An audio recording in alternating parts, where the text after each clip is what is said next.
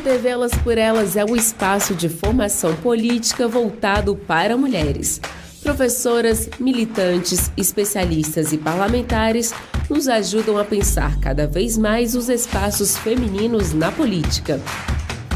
Participação política e poder e a cultura de violência são os temas que abordaremos na aula de hoje.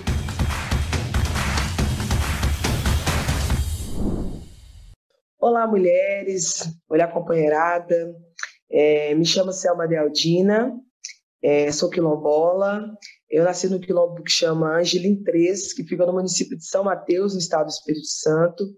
Atualmente, eu me divido aí entre o, meu, o quilombo que eu moro atualmente, que é o Morro da Arara, também no município de São Mateus, e Brasília, é, onde atuo aqui na CONAC, que é a Coordenação Nacional de Articulação das Comunidades Negras Rurais Quilombolas, né? E que a gente tem uma sede em Brasília, então eu contribuo na parte administrativa aqui é, da, da, nossa luta quilombola. É, eu quero agradecer imensamente ao convite, é, dizer da, da, satisfação e também dizer de como é importante esses momentos de trocas, de reflexões, né, é, do atual momento que estamos vivendo, ou, e para também traçar novas estratégias de sobrevivência e de resiliência. É, bom, acho que falando, me apresentando um pouco mais, eu sou conselheira da Anistia Internacional, é, sou vice-presidente do Fundo Casa, né, do Fundo Socioambiental Casa, é, e também da Inumeráveis, né, que é uma, um projeto interessante que está fazendo aí as memórias das vítimas do que nós perdemos para a Covid. Faço parte do coletivo de mulheres da CONAC, também do coletivo é, da Via Campesina, onde a CONAC também assumiu a Secretaria Nacional da Via agora para os próximos dois anos. Bom, e é desse lugar é, de, de, de, territórios quilombolas, territórios ancestralmente ocupados por nós, é, e também da nossa luta do campo, é, na, da água e da floresta, né, e das cidades, né, porque a nossa luta ela é, ela é unificada, é, que aí a gente vai bater uma, fazer uma conversa, né, bater um papo sobre a nossa aula de hoje, que é Mulheres do Campo, das Florestas e das Águas, Participação Política e Poder. Bom, a gente. É, é impossível falar de qualquer luta, é impossível falar de qualquer espaço de organicidade, de organização, sem que a presença das mulheres sejam registrada, seja sendo que a presença das mulheres foram fundamentais é, para as conquistas dos direitos, é, civis, direitos humanos, direitos ambientais que nós temos não só no país, mas como no mundo.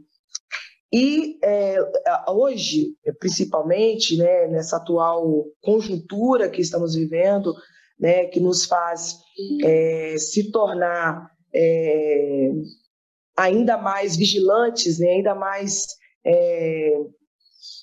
é, é, é, despertas, né, como diz o próprio Movimento de Trabalhadores Rurais Sem Terra, é, no nosso espaço de poder é, ocupar, produzir e resistir dentro desses espaços, é, que as mulheres vêm traçando suas lutas. E aí a gente pode, pode citar vários exemplos, né, como o da Marcha das Margaridas, que é importante para nós, do contexto é do campo, onde nós, dos nós mulheres dos movimentos, mulheres e homens, né, mas mais mulheres, porque a marcha é das mulheres, nos encontramos nesse espaço. A marcha das mulheres negras, né, que, que a gente realizou em 2015.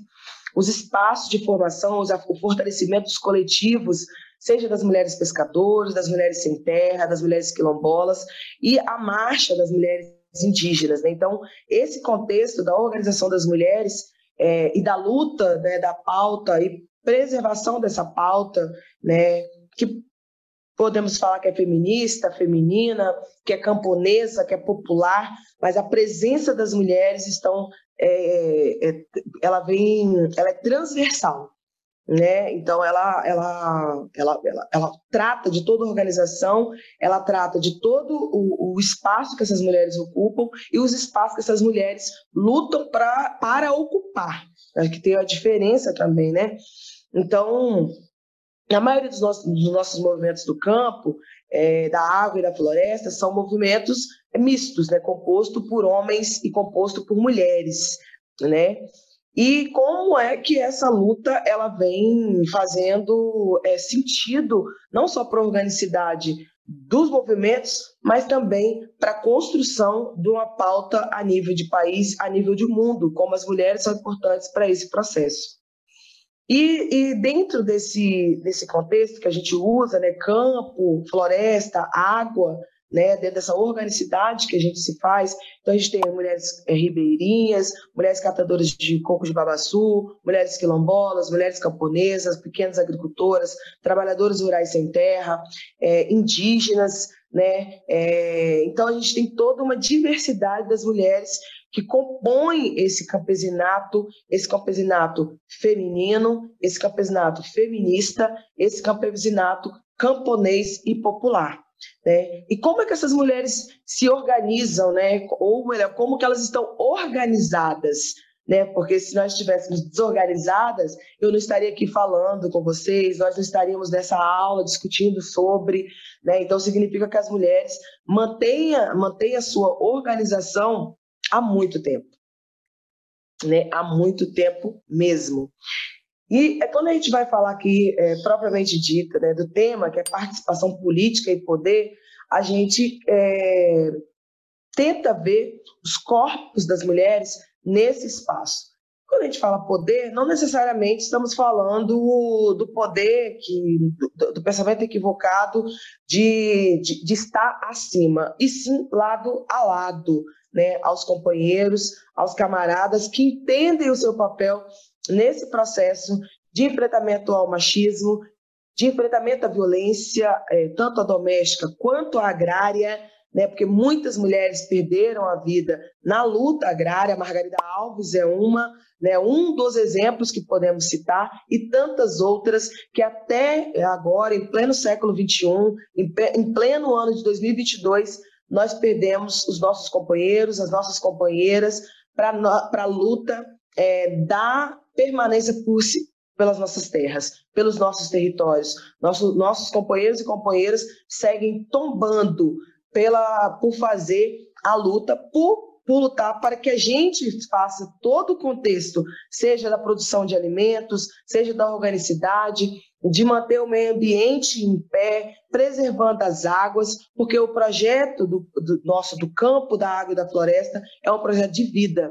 É um projeto que todos tenham vida, que todos vivem e vivam em comum ao ambiente, que todos vivam nos seus respectivos territórios, que todos consigam produzir e garantir com que a juventude permaneça no campo, que a educação seja de qualidade, de coerência, que a, que a, que a nossa luta não nos criminalize e que não nos mate, que não nos coloque em, em dificuldades, que não prive a nossa liberdade né? Mas também a gente precisa pensar em outros espaços que as mulheres precisam continuar ocupando, mesmo entendendo que o número de mulheres que ocupam o espaço de poder, se a gente for falar especificamente do espaço da política, especialmente do espaço é, que, que, discute e que debate as políticas públicas, ainda não é, é coerente com a população que nós somos é, nesse país. Então, é, é, há algum tempo, várias de, várias de nós se desafiou a ocupar esses espaços, né? a estar com seus corpos femininos, seus corpos mulheres, seus corpos mulheres trans, seus corpos é, nesses espaços, mulheres lésbicas, de, tá, de estar nesses espaços de decisão de poder, seja na condução política dos nossos respectivos movimentos, né? ou seja, dividindo também a parte política com os companheiros e também desafiando em um outro, em um outro, em um outro mundo, em um outro sentido, propriamente da política, que é estar nesse espaço do fazer política é, dentro do, de, de, de, um congresso, dentro do Senado, dentro de uma Câmara. E aonde é que estão essas mulheres? do campo, da água e da floresta. Né? A gente, eu não tenho nem é, noção, mas tenho certeza que não chegamos nem a 1% é, de mulheres que representam é, especificamente esse público do, do campo, da água e da floresta.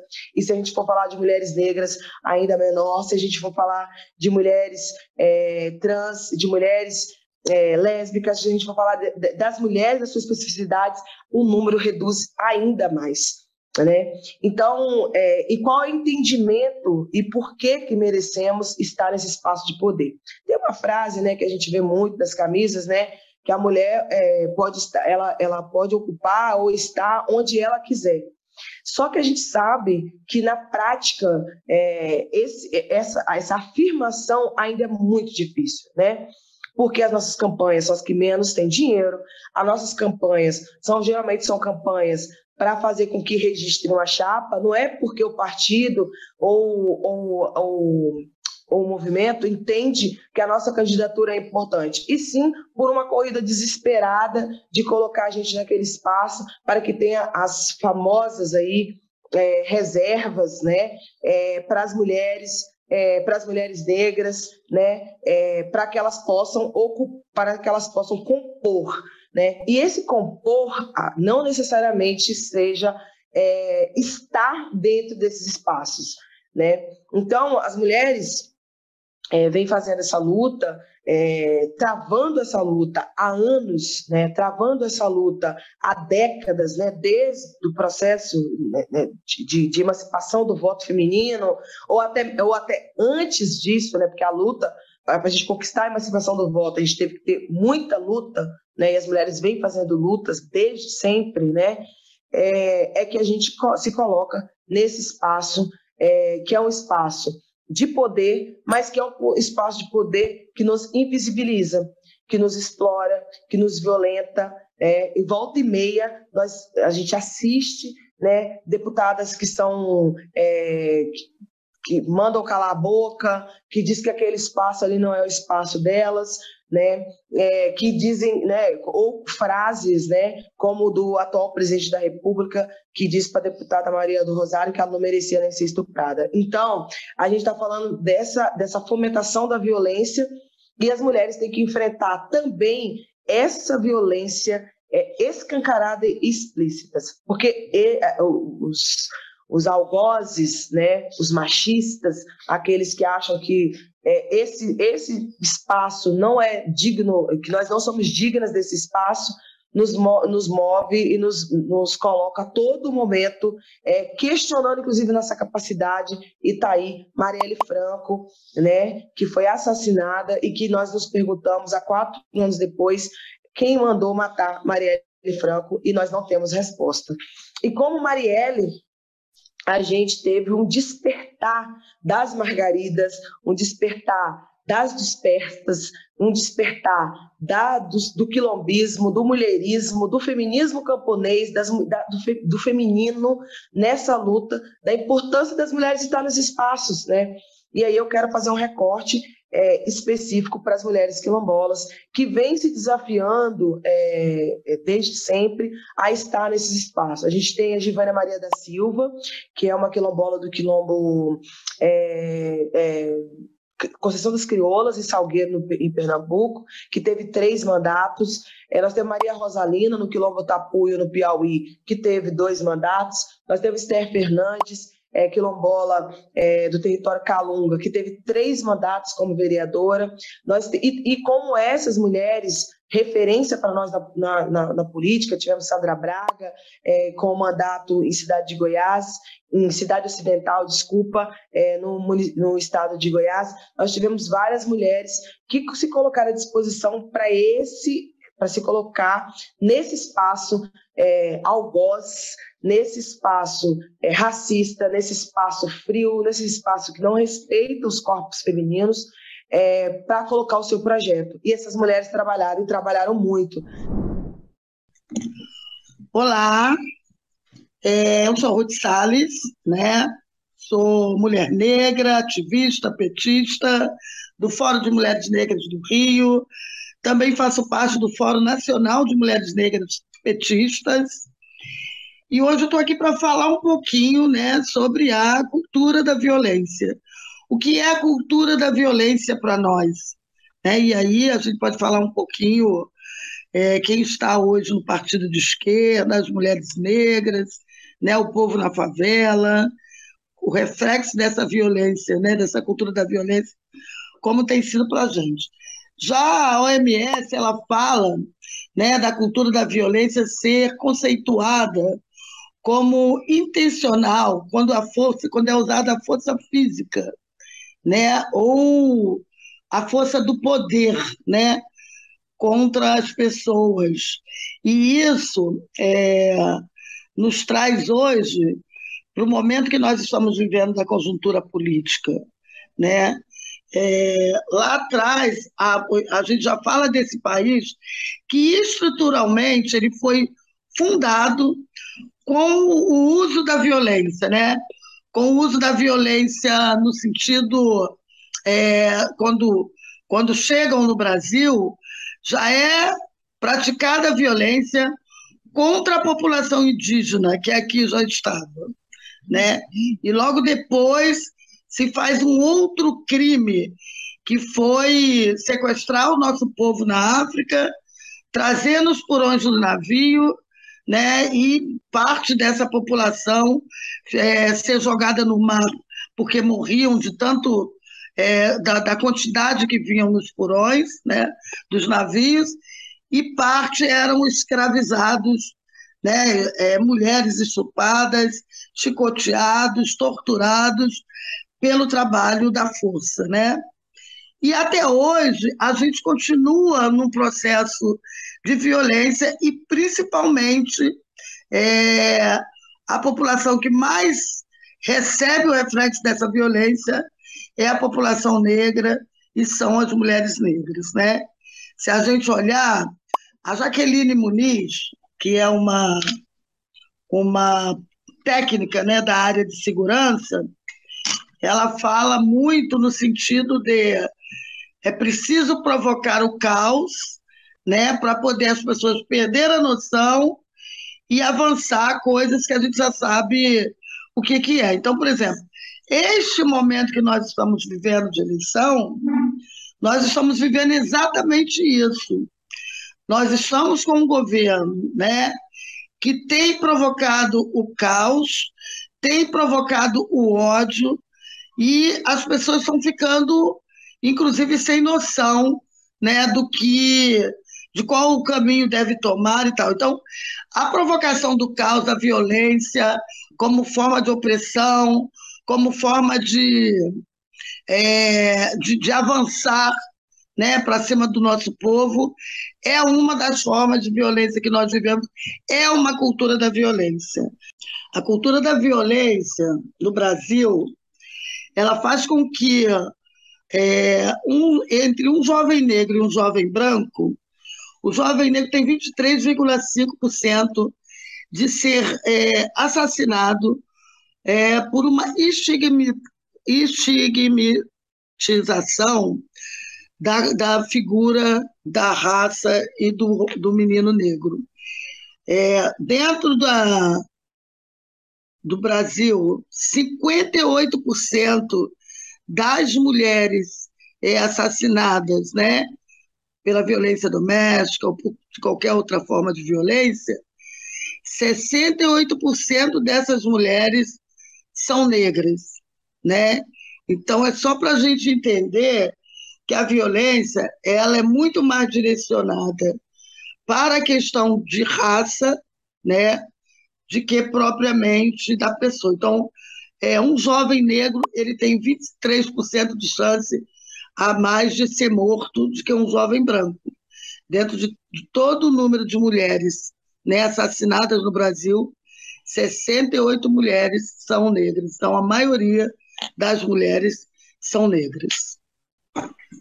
Os grupos é, mais atingidos pela violência no Brasil, está mais do que claro que são negros, mulheres, população pobre na comunidade, a população LGBTQIA, e a nossa população carcerária, que também é um número grande né, dentro dos cárceres e que morrem também. Né? Então, é, se a gente prestar atenção, a cultura da violência nesse país sempre estruturalmente foi dado para o negro, o pobre, a mulher negra. Né? Estruturalmente, esse país prova que ele é racista e que ele mata pobre, negro e mulheres.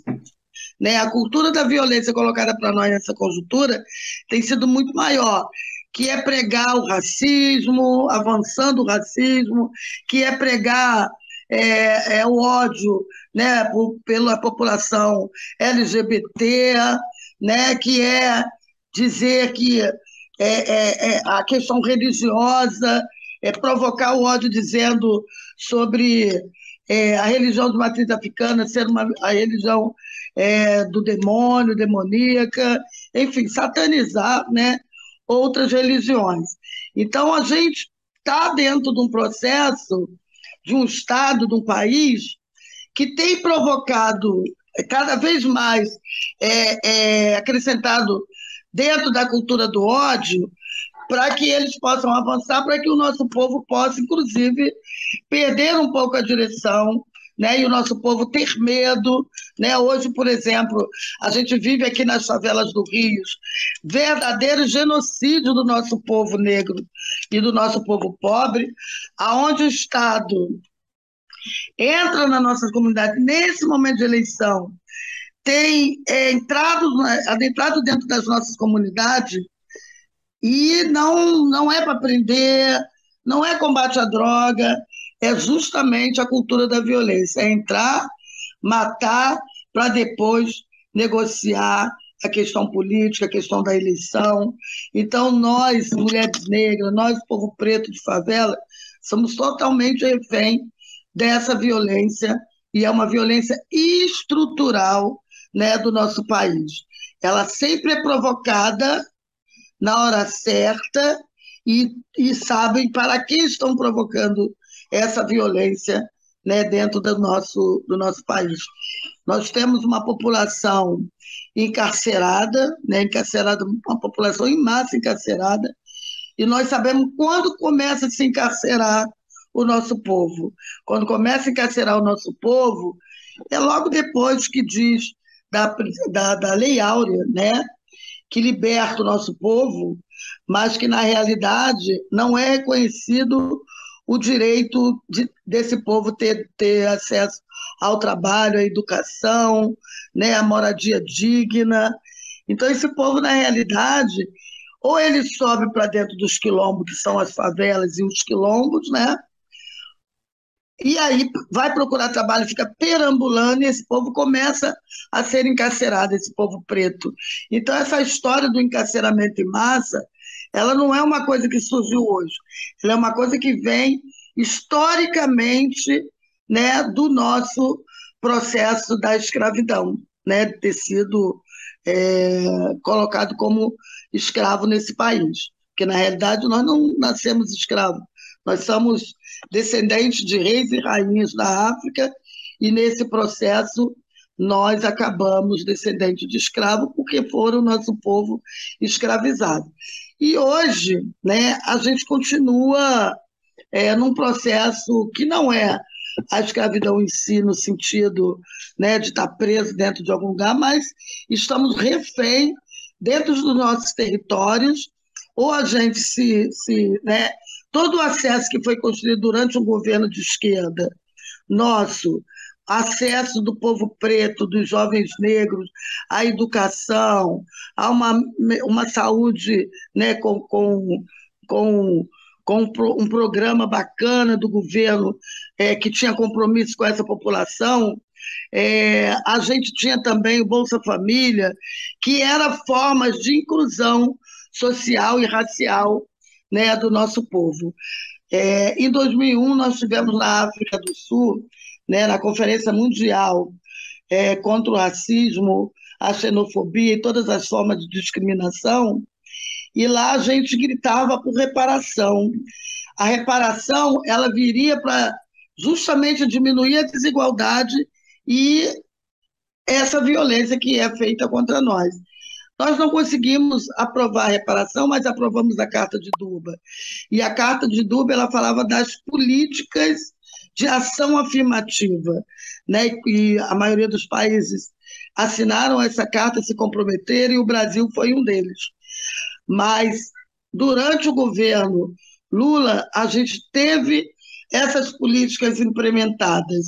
Né? Ainda estava muito no início, mas com esse golpe que foi dado na Dilma, nós, nós voltamos para trás todas essas políticas e demos de cara com um governo que não respeita isso, totalmente autoritário, racista, é, homofóbico, machista e, e é uma pessoa que não tem amor pelas nossas vidas, né? que não, não, não, não entende que a gente tem que estar colocado nesse espaço e que vem alimentando uma política do ódio, né, contra o nosso povo e contra o nosso povo preto, né? E para a gente isso é, tem sido um reflexo muito ruim.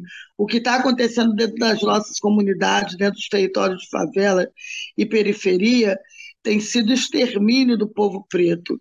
Não se entra mais na comunidade, existe, se fala de uma política de segurança, mas a política de segurança que a gente enfrenta todos os dias, né, nos nossos estados, nas nossas comunidades, é uma polícia truculenta, uma polícia que entra preparada para matar e que não mata menos de 10 pessoas dentro das nossas comunidades. E com certeza a sua maioria jovens dentro da comunidade. Então, a gente está vivendo muito de perto né, essa política, essa truculência é, da política do ódio, é, da política do extermínio do nosso povo, e que a gente não consegue, e que a gente tem que lutar para poder mudar isso. É. Todas as aulas estão disponíveis na playlist Develas por Elas Formação, no canal da TV PT no YouTube ou em formato de podcast no Spotify.